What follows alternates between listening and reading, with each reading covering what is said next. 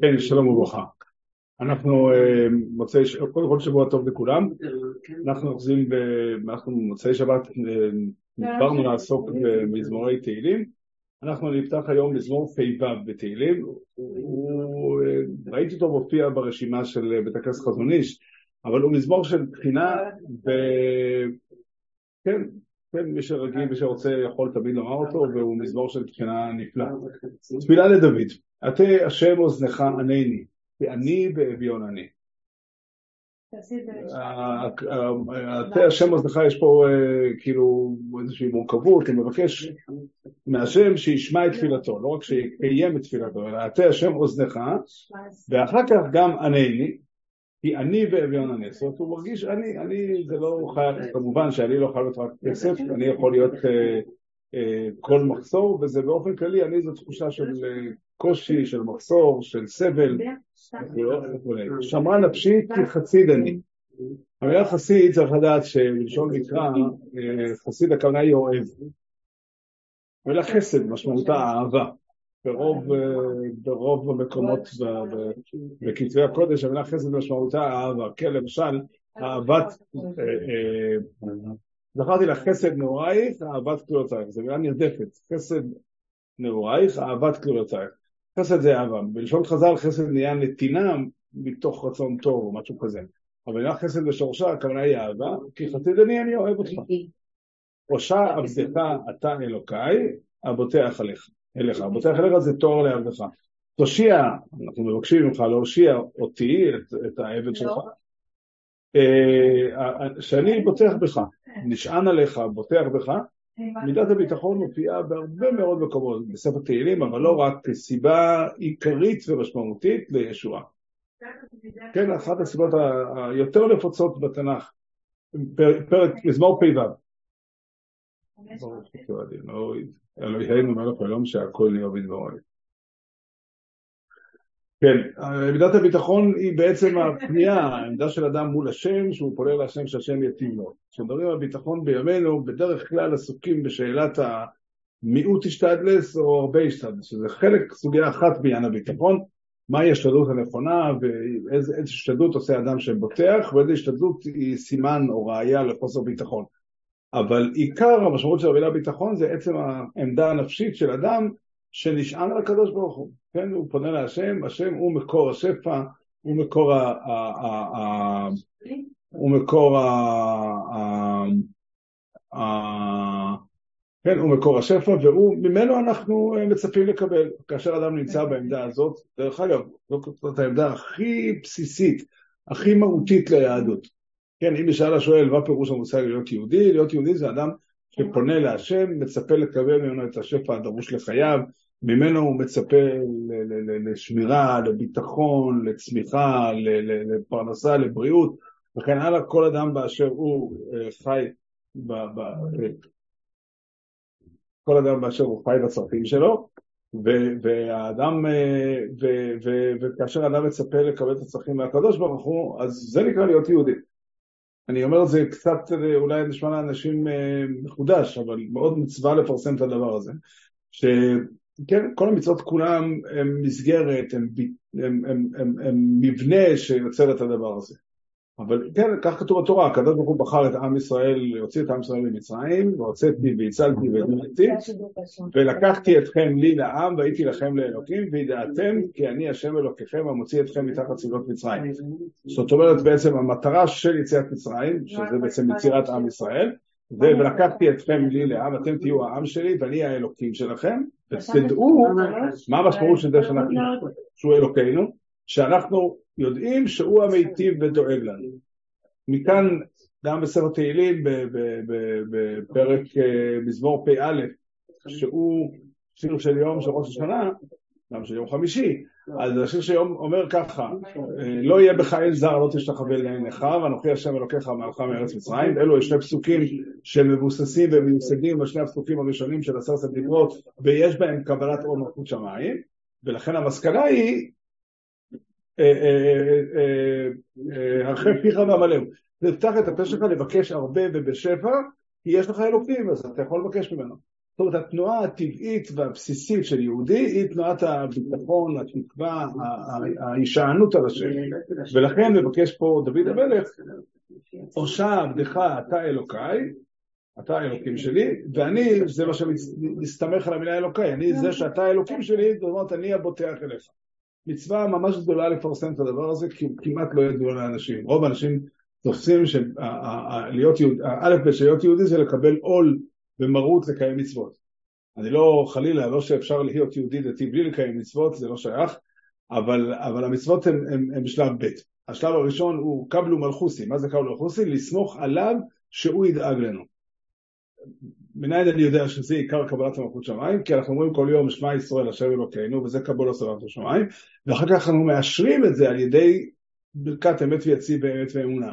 ושתיהן עסוקות בביטחון בהשם, באמת אמונה כותבות וקיים עלינו, כי הוא השם אלוקינו ואין זולתו, זה חוזר על קריאת שמע, השם אלוקינו ואין זולתו זה השם אחד, ואנחנו ישראל עמו הפודנו מיד מלכים, מלכנו הגואלנו מכף כל הארצים וכו'. וזה יש ברמה הלאומית וברמה הפרטית, יש הרבה, חלוק, הרבה חלוקות בזה, והברכה הזו שעניינה אישור קבלת המלכות שמיים, באמת ויציב באמת ואמונה, חותמת בברוך אתה השם גאל ישראל. זאת אומרת, זה גידה של הברכה, שהשם גואל אותנו, גאל אותנו במצרים, ומשם אנחנו יודעים שהוא יגאל אותנו תמיד. וזה המשמעות, הושע עבדך אתה אלוקיי, אתה האלוקים שלי, למה? כי אני הבוטח אליך.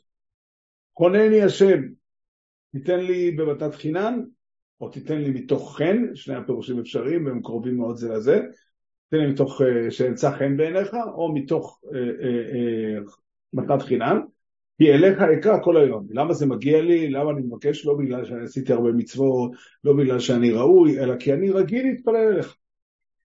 שמח נפש עבדיך, שימו לב כמה זה חוזר על עצמו. שמח נפש עבדיך, כי אליך השם נפשי, אשא. אני תמיד מסופק בבקשה הזו, שמח נפש עבדיך, האם הכוונה היא תיתן את משאלתי ועל ידי זה תשמח נפש עבדיך, אפשרות אחת, או שמח נפש עבדיך זו בקשה בפני עצמה, תיתן שמחה בלב שלי. מן הסתם יותר קרוב בפשט כמו הפשט הראשון, אבל גם הפשט השני נכנס לפה לבקשה הזאת, כי באמת, אבי נצרה ברבי שלי אגר, זיכרונו לברכה, בעל הישוע שמאלי שהיה מברך אנשים, שתזכו אה, להכניס את הילדים מתחת לחופה, מתבואי לך עם לבבות שמחים. הוא היה מוסיף ואומר שיש לאדם מחתל את הבן שלו, את הבת שלו עם שידוך מצוין, הכל טוב ויפה, אבל הלב לא שמח. והלב שמח זה דבר בפני עצמו. אז אנחנו גם מבקשים, שמח נפש עבדיך, כי אליך השם נפשי אשא. נפשי אשא, הכוונה היא, או אשא תפילה, נפשי אשא זה ביטוי לתפילה, כן, אני רצוני, הנפש זה הרצון שלי, התשוקה שלי, או נפשי אשא זה הכוונה את חיי, אני נותן לך. נותן לך לא במובן שאני מוותר עליהם בשבילך, אלא מותיר אותם בידיך, אתה מחליט. אתה מחליט אה, לעשות אותו, מה יקרה איתה. זה, זה המשמעות האמיתית של, של ביטחון בהשם. כן, אתה, אני מודע לעובדה וברצון רב נותן את חיי בך, אני מוותר על הרצון שלי להחליט לבד מה יהיה איתי, כי אני סומך על ההחלטות שלך. כי אתה השם טוב וסלח, ורב חסד לכל כורך. הפסוק הזה אנחנו רגילים להגיד אותו אחרי י"ג במידות של רחמים. והוא סוג של, אה, גם של גברת, כי אתה השם, טוב וסלח, טוב זה, זה, טוב, כן, טוב, טוב ומיטיב, ונוטה אה, וסלח נחסויה על החטאים, זה אחת ה... מידת הטוב העיקרית של הקדוש ברוך הוא היא הסליחה על חטאים. ורב חסד לכל כורח, כל מי שמתפלל גם לחוטאים, ועצם הפנייה להשם, התפילה להשם, היא דבר נפלא עד מאוד, והיא פותחת פתח שהשם ישמע את תפילתנו ויקבל אותנו. שוב, האמונה בתפילה היא מאוד מאוד מופיעה חזק פה ובהרבה מאוד מקומות. אז הנה השם תפילתי, והקשיבה בכל תחנונותיי. להאזין, להאזין זה כבר, אתה יודע, לא רק לשמוע ולהקשיב, להאזין ולהקשיב זה לא רק לשמוע, זה לרדת לעומק הבקשה, מה בדיוק חסר לי, מה בדיוק כואב לי, מה, מה הכאב והמצוקה שאני מבטא.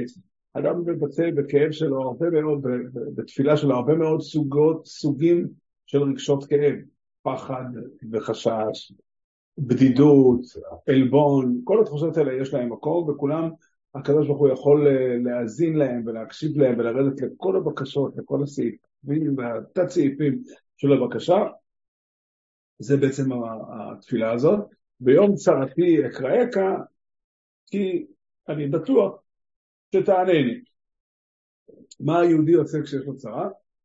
הוא מבקש מהשם, הוא מתחנן להשם והוא פונה להשם, כי השם עונה, עונה להשם. אין כמוך באלוהים השם ואין כמעשיך. הפסוקים האלה, הבאים, כמה פסוקים, שלושת הפסוקים הקרובים, הם לכאורה יציאה מהנושא, אנחנו לא עסוקים פה בבקשה, אלא עסוקים פה בשבח, אבל השבח הזה לא מופיע פה סתם, הוא מופיע פה כרקע לזה שאנחנו פונים אליך ומבקשים.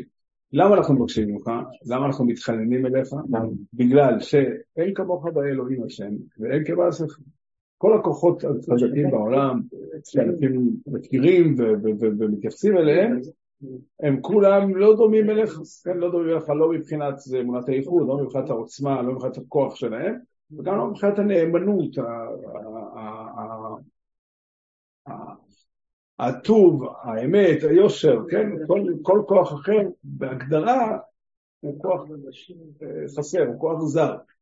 זה פירוש המילים לא יהיה לך אל זר, חז"ל אמרו שעבודה זרה כי האלוהים הם מחפירים לעובדיהם, הם זרים לעובדיהם, יש הרבה ביטויים כאלה, זה לא אה, סתם אמירה, זה אומר שכל אדם שעובד אלילים או לא עובד את השם באופן מלא, הוא פונה לכוחות כאלה שהם בעלי אינטרס עצמי, הם, אה, יש להם צרכים.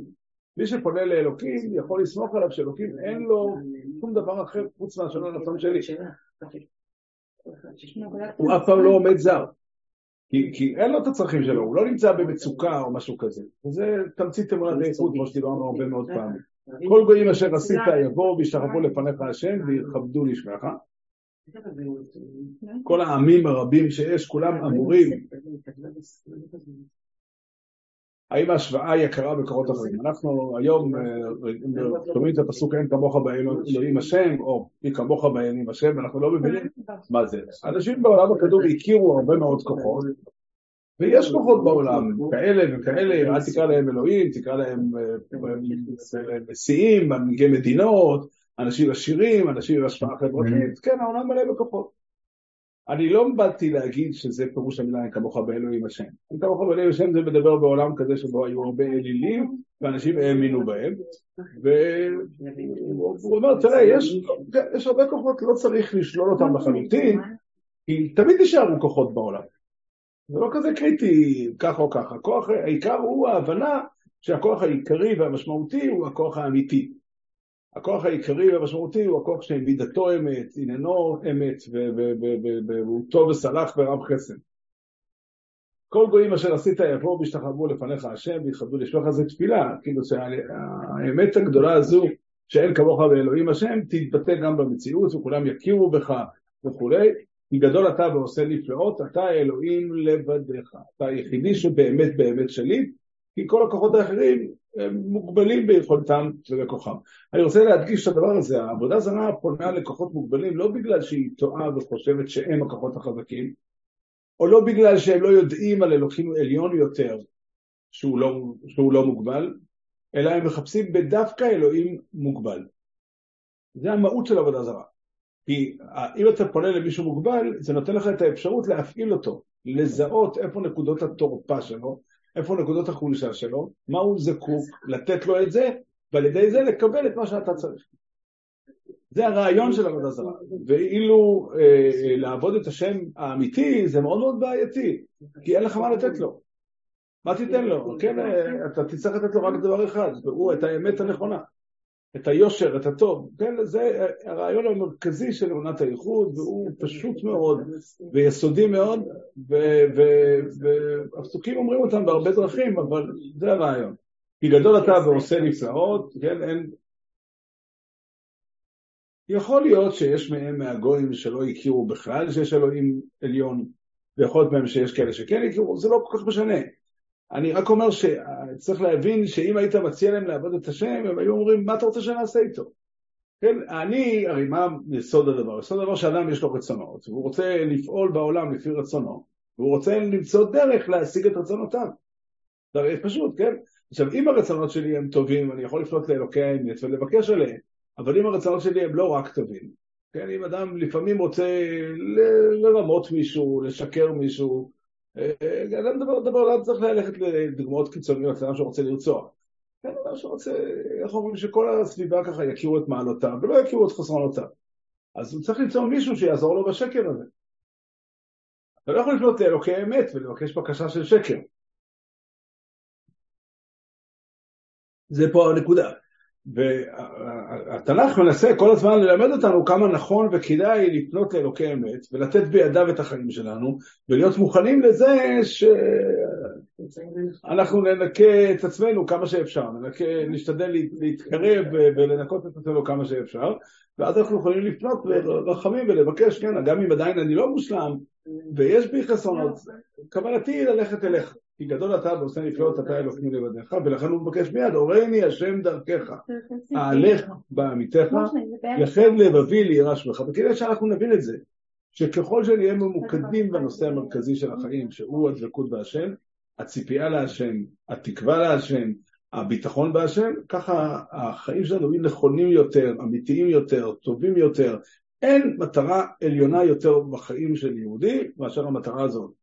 כן, מי שזכה למידת הביטחון, מי שזכה להיות, יחד לבבי ליראה שמך, קיבל את המתנה הכי נפלאה בחיים.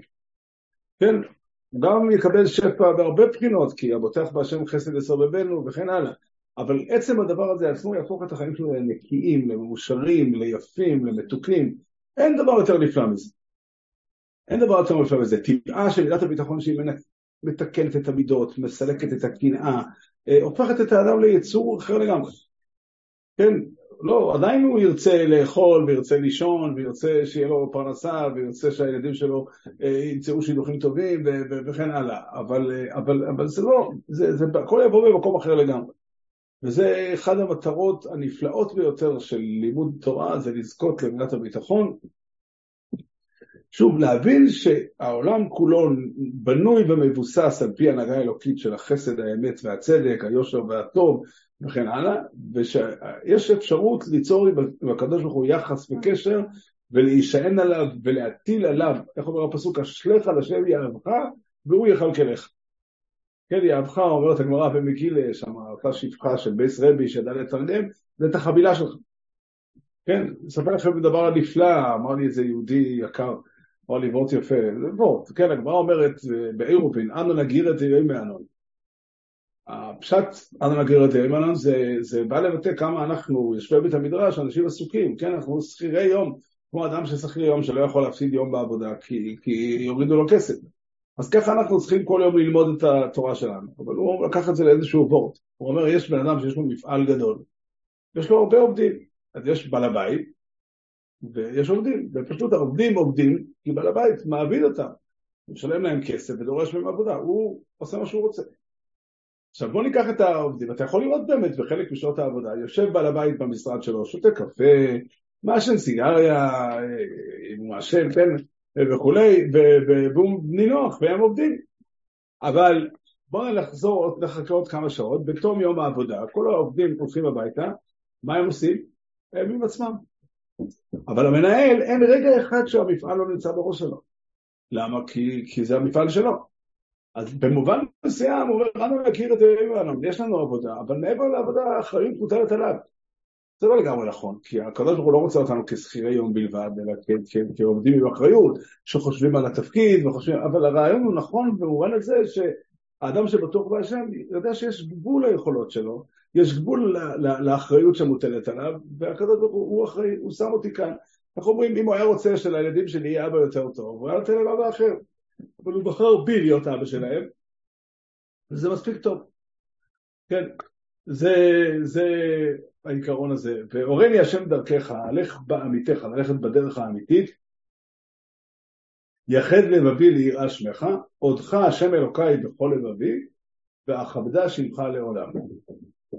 זה חלק מהבקשה על תיקון המעשים, שאני תמיד יודע לך, ואני אכבד אותך כמו שצריך, או אולי אם תעשה את כל הבקשות האלה ותיתן לי חיים טובים ונכונים, אז אני אודה לך תמיד ואכבד אותך תמיד, כי חסדך גדול עליי והצלת נפשי משאול תחתיה. כי החסד שהקדוש ברוך הוא נותן לנו באמת, באמת, חסדך גודל עליי והצלת נפשי משאול תחתיה.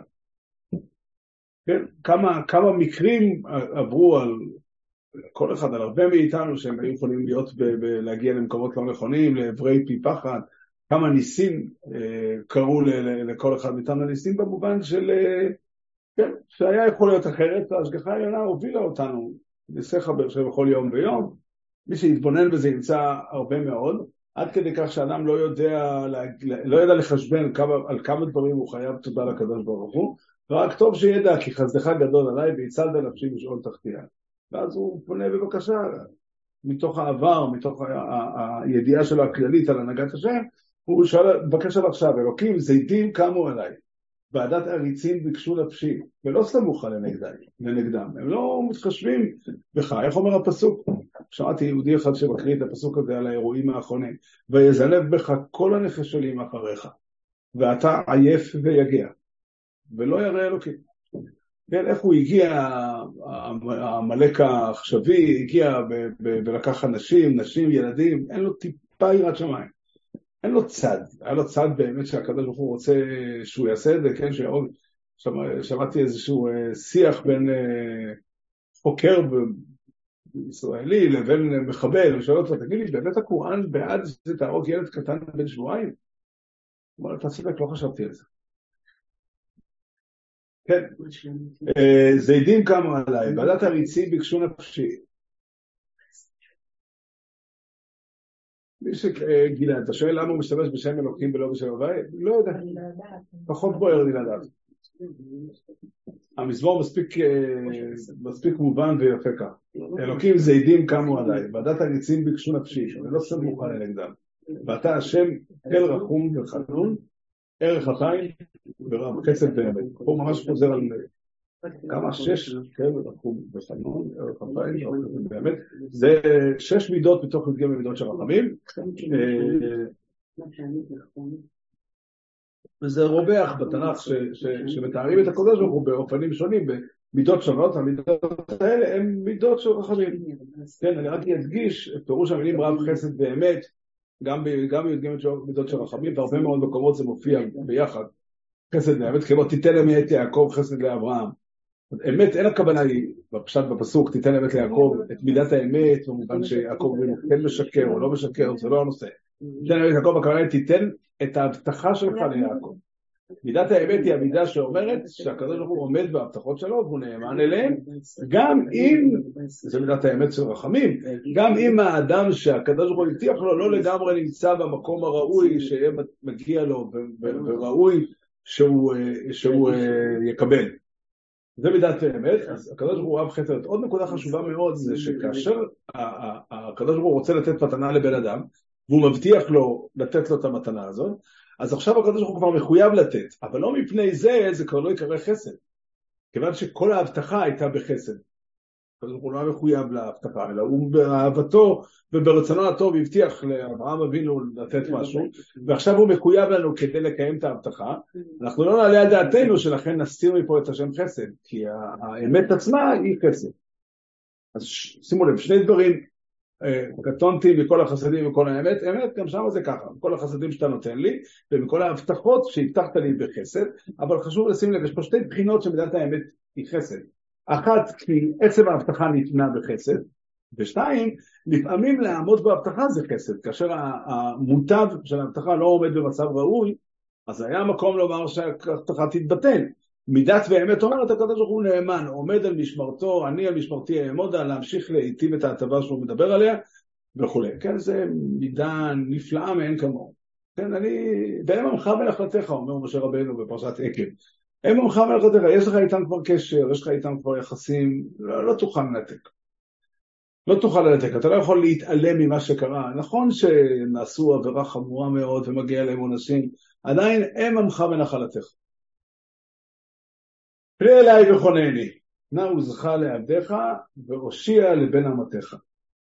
פנה אליי, גם זה חוזר לפסוק הראשון של המזמור, עטה השם אוזנך, גם פה פנה אליי, תכוון אליי את הפנים שלך, תכוון אליי את ההתייחסות שלך, כן, שתהיה הארת פנים, שיהיה יחס, שהקדוש ברוך הוא מתייחס אלינו, וכונני זה תן לי בחינם, נא עוזך לעבדיך, תן את הכוח שלך תראה אותו, תראה אותו אצלי, שאני אראה איך, אה, שאני אוכל להפעיל אותו ולהשתמש בו כנגד האויבים שלי וכולי, והושיע לבן אמתך. בן אמתך זה מילה נרדפת לידיך. נראה לי שהפסוקים האלה, כמה פעמים בתהילים זה מופיע, הם המקור של המנהג הנהוג אצלנו, שמזכירים אדם שמתפללים עליו בשמו ושם אמו. כך דוד המלך אומר, אני עבדך בן אמתך פיתחת למוסריי. או גם פה, תנה עוזך לעבדך והושיע לבן אמתך. זאת אומרת, יש בחינה שהאדם נקרא על שם אביו, כן, זה אולי עיקר הזהות שלו, אבל יש מקום שאדם זקוק לרחמים והוא מתחנן, אז הוא בן אמתך, כן, את אימא שלי הכרת וכולי. אה, עוד נקודה חשובה, אני חושב שאנחנו הרבה פעמים עסוקים בעבד ובן, החלוקה הזאת של עבד ובן, במובן של דרגה של בן אדם. אנחנו אומרים בפיוט בתפילת ראש השנה, אם כבנים, אם כעבדים, שם זה ודאי זה הכוונה. עבדים הם פחות בדרגה, בנים הם בדרגה גבוהה יותר.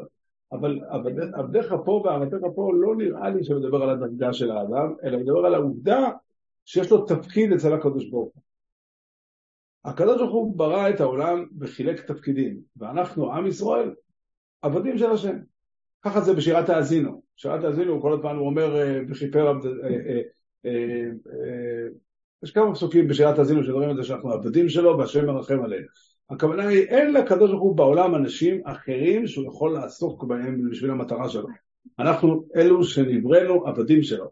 נבראנו ראויים למטלות האלה, מתאימים גם מבחינת כן, אנחנו, וגם מבחינת התודעה שלנו. יהודי, גם אם יהודי חילוני, הוא עדיין, הזיכרון ההיסטורי שלו כולל את המושגים, אפשר, להחזיר אותו בתשובה.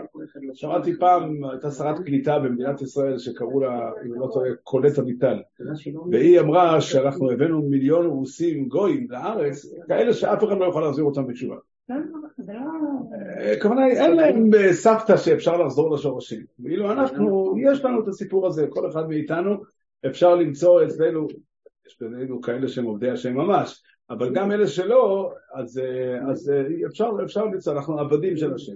וגם כאן הכוונה, תדע וזכה לעבדיך, אני האדם שנמצא בעולם כדי לשרת את המגמות שלך, וזה נקרא עבדיך. עשה עמי אות לטובה, כן, שהקדוש ברוך הוא יראה, אה, יראה לנו איזשהו אות שהוא, אה, כדי, ש, כדי שנראה אנחנו קודם כל ונוכל, יש ביטוי שמופיע בתפילת עננו, שאומרים בתענית ציבור, אה, יהי נא חסדך לנחמנו. שהחסד שהקדוש ברוך הוא יעשה איתנו הוא ינחם את הלב ויראה לנו את האהבה שלו. אז אנחנו מבקשים, עשה עימי אות לטובה, בסליחות תרגמו דרך שלום רבים, אבל זה היינו הך, עשה עימי אות לטובה, ויראו שונאי ויבושו, שהם יראו, יראו באליהם שעדיין הקדוש ברוך הוא איתנו, כי אתה השם עזרתני וניחמתני. זה המזמור, uh, המזמור הזה הוא uh, מזמור של תפילה, מזמור של בקשה, אין פה תיאורים קשים כמו במזמורים אחרים שלמדנו על הצרות של האדם, אבל כן הוא בכל אופן מזמור של בקשה ותחינה על אדם שנמצא במצוקה, והוא מדבר על הביטחון שלו בהשם ועל הפנייה שלו להשם, והוא משתוקק לראות את, את יד השם, והוא מבקש אותו, הוא מזכיר את מידת הרחמים, את, את, את, את החסד האלוקי, והוא מבקש, שמח נפש עבדיך, פנה אליי וחולני, שהקדוש ברוך הוא יפנה אלינו, ואין כמו מזמור נפלא בשביל לבקש ממנו, לבקש איתו בקשות גם בזמננו. באופן ספציפי, מי ששאל למה כתוב פה שם אלוקים ושם אדנות הרבה, עכשיו אני לא יודע למה. זה.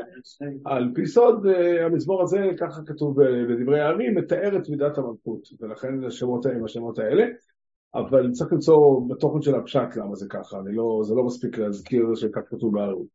אה, אה, ידיעה בעלמא סיפרתי לכם, אבל, אבל אני לא, לא יודע לפרש עדיין בעומק של המזמור, למה זה כך. כשנדע, נוכל להגיד את זה גם בפשט. בינתיים לא מפריע לי. כן, לא, זה לא, רוב המזמור משתמש בשם אלוקים ושם אדנות, זה מאוד מאוד בולט. מאוד מאוד בולט, ככה, כן. על כל פנים, זה בעצם המזמור, וזה אה, בקשה נפלאה מאוד. ושוב, אה, לחזור קצת למצב שאנחנו נמצאים בו היום, אני, פתאום נפל לי קצת ספק האם נכון לקרוא למצב שלנו עת צרה? זה ודאי, ודאי וודאי שהיינו בעצה נוראה בשמחת תורה, אבל המצב הזה שבו אנחנו נלחמים באויבים ומכים בהם, נכון שיש גם, ודאי שזה זמן שצריך להתפלל מאוד, וצריך להתחנן כדי שהמלחמה תצליח, וכדי שאף אחד, ולפחות כמה שפחות אה, ילדי ישראל יקרים אה, ייפגעו, בהחלט. זו תפילה חשובה מאוד, הזמן הכללי הוא זמן שבו אנחנו מכים את האויבים. אתה צודק, אתה צודק שיש 240 חטופים, אתה צודק. אני שואל אותך, מי היה יותר בעת צרה, אנחנו או העזתים? איך ייתכן שזה לא מפריע להתייחסות שלנו? אחד, שמעתי יהודי אחד שבירך ככה, בבשורות טובות, ישועות, נחמות ונקמות. האמת, שוב, אני, זה נכון שזה בכל אופן שעה רצינית מאוד, שעה רצינית מאוד וגורלית מאוד, כי, כי, כי כל מלחמה יכולה להיכשל, חלילה וחס, ובוודאי יכולים להיפגע ונפגעים, כן? מה, מה נגיד? נפגעים חיילים, נפגעים ילדים יהודים יקרים. אבל, אבל, אבל יש פה משהו שצריך לחשוב עליו, כן? אני לא יודע. אבל, אבל לגופם של דברים זה לא מקרה.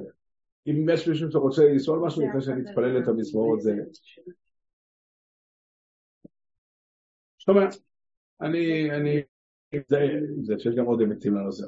האנטישמיות בעולם, אולי, אולי, לא, לא שאני לא, לא, לא, לא אוהב את זה שמדברים נגדנו, אבל אולי זה גם כדי שיהודים יבינו שמקומם בארץ בין יהודים, ושכדאי להיות אפילו עם יהודים שמאלנים, ולא עם גויים. נראה לי שהאסימון הזה לא נפל לגמרי לכולנו. שאנחנו צריכים להיות עם יהודים. צריכים לחשוב איך מתמודדים איתם ואיך מסתדרים, יש לנו ויכוחים, אנחנו נתנהל את הוויכוחים, ואני לא, לא, לא, לא כותב עכשיו כתב ויתור על כל, על כל, על כל הנושאים. אבל, אבל נראה לי שהיה צריך להבין את זה, שכל הגויים האלה שהיו, כן, גם עכשיו אתה רואה אותם, אחד יותר, אחד פחות, אבל ב, ב, לפני, כששרפו את היהודים כולם באש בוערה, כמעט כולם עמדו בצד, בשקט, לא נעים לחזור על זה, אבל זאת האמת. זאת האמת. כולם עמדו בצד ואף אחד לא, לא יצא מהכלים. כן, אף אחד לא יצא מהכלים. הדנים, הדנים נלחמו, נאבקו בשבילנו, אני לא צריך לזכור להם את זה, והיו פה ושם יהודים, כן, לצורך העניין, ביד ושם רשומים משהו כמו 32 אלף חסידי אומות העולם, בהגדרה שלהם, אנשים שעזרו להציל זה. תחשבו, מדובר על שטח שהיו בו מאות מיליוני בני אדם. ומדובר גם על... אז יש בטח כמה וכמה כאלה חסידי אומות העולם שלא הגיעו אלינו, כי הניצולים, את מי שהם עזרו לו לא ניצול ולא יכול לספר את זה. אין, אז תכפיל את זה ותגיע ל-60 אלף. מדובר על מעטים ממש. עכשיו אני לא אומר, חלק גדול מהאנשים האלה היו צריכים לסכן את החיים שלהם בשביל להציל יהודים, ואולי זה קשה לאנשים. אבל אתה רואה היום, אתה רואה היום, אה, וזה בין השאר, בין השאר זה אחת הסיבות, אחד הדברים שצריכים ללמוד ברוך הוא אומר, קחו יהודים, תקחו ביחד, תבנו, זה מאוד מאוד משמעותי. אנחנו נחזור על המזמור כולו בדרך תפילה, והתוכניות שלנו להשבוע בעזרת השם ביום רביעי בשמונה וחצי, ביום שישי באחת עשרה ורבע, ביום רביעי זה עוד מזמור בתהילים, וביום שישי יש שיעור פרשת שבוע. תפילו לדוד, עתה אדוני אוזנך עני, כי עוני ואביאוי עוני, שמור נפשי כי חסיד עוני, אוי שבדכו עתו אלוהי, אבויתך אלכו, עונני אדוני כי אלכו אקרוא כל היום, שמח נפש עבדכו, כי אלכו אדוני נפשי אסור. ויעצו אדוני טוי וסלוך, ורב חסד לכל קוראו. עתינו אדוני תפילוסי, והקשיבו בכל תחנונו יסוי.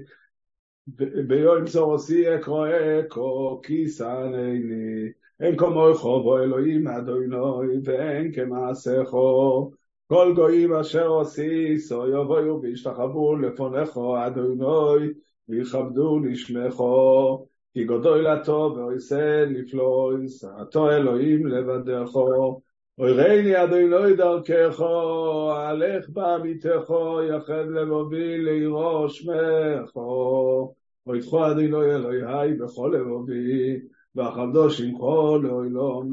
כי חסדך גדול אלוהי והצלתו נפשי משאול תחתיו. אלוהים זיתים קומו עולי, והדס אוריצים ביקשו נפשי, ולא יסמוכו לנגדום. ואתה אדוני יהי רחום וחנון, ערך אפיים ברב חסד ואמס, פנה אלי וחונני, תנו זכו לעבדךו, ואישיו לבן עמוסךו. עשה עמי אויס לטויבו, וירוסוני ויבוישו, כי אתה אדוני עזרתני וניחמתוני. אחינו כל בייס ישראל הנשונים בצורו ובשביו, המקום ירחם עליהם, ויוציאם מצורו לרוחו, מאפלו לאוירו, משעבוד לגאולו, אשתו בעגולו בזמן קוריב, ונאמר אמן. שבוע טוב לכולם.